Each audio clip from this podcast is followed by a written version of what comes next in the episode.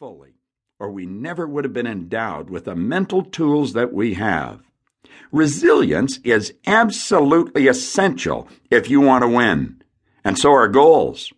Earl Nightingale used to say that a person without a goal is like a ship without a rudder. They're going nowhere and will probably end up being blown onto some rocky shore.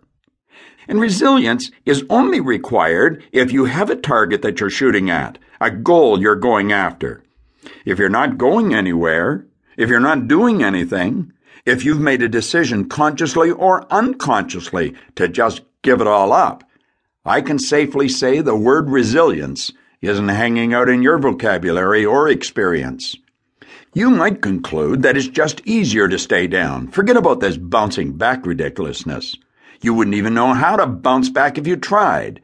As far fetched as that might sound, I've met more than a fair number of people who have given up on bouncing back. They've tried something and they've failed in some way, shape, or form. And now they're stuck.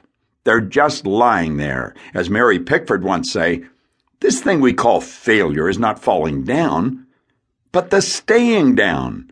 When people are stuck, they've given up on their goals. They feel sorry for themselves. They don't understand that falling down, even getting hurt, is a part of winning. When a friend or a loved one has a bad turn or endures a loss of one kind or another, they often share their misfortune with us. Unfortunately, because most of us are misguided, we have a tendency to sympathize or empathize with them. In many cases, our competitive nature takes it one step further by digging up something from our own past where we've experienced an even greater loss. As we tell our own ragged tale, we're only compounding the problem for the friend and meanwhile immersing ourselves completely in this jowl shaking failure of whatever has been attempted. Feeling sorry for a friend does nothing constructive for either of you. It does, in fact, weaken both of you. As long as you both continue to focus on and discuss this failure, it is all you will ever continue to receive failure. That failure energy will eventually suffuse you. In truth, it's better to lay it on the line by being very candid with them. They have to toughen up. Get up and get going. It's the goal, you see, that pushes each one of us back into the game. It's rarely ever easy, this goal we're trying to achieve. But it's only the failures and the tough times that help us become strong. It's these tough times that help raise our level of conscious awareness. I recently came across a passage from Thomas Watson, the former CEO of IBM during its explosive growth era. He said, Would you like me to give you a formula for success? It's quite simple, really. Double your rate of failure. You're thinking of failure as the enemy of success, but it isn't at all. You can be discouraged by failure, or you can learn from it.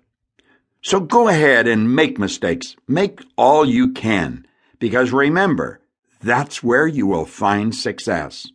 Thomas Watson understood resilience. It's a process, you see, that earns us the right to receive the good we desire.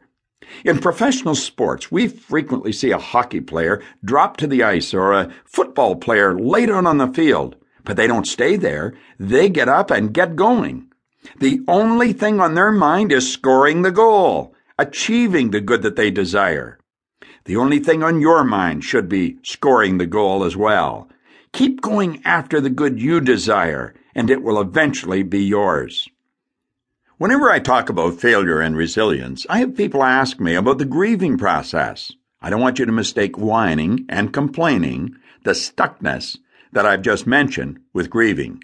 Grieving is a normal and a natural mental process we experience when we've lost a loved one, whether that loved one is another person or even a pet. Elizabeth Kubler Ross wrote a groundbreaking book on death and dying, which outlined the usual stages of grief that people must pass through in order to emerge on the other side. These phases include shock and denial, then searching and yearning, a disorganization phase when people first start making attempts to readjust their lives around their loss.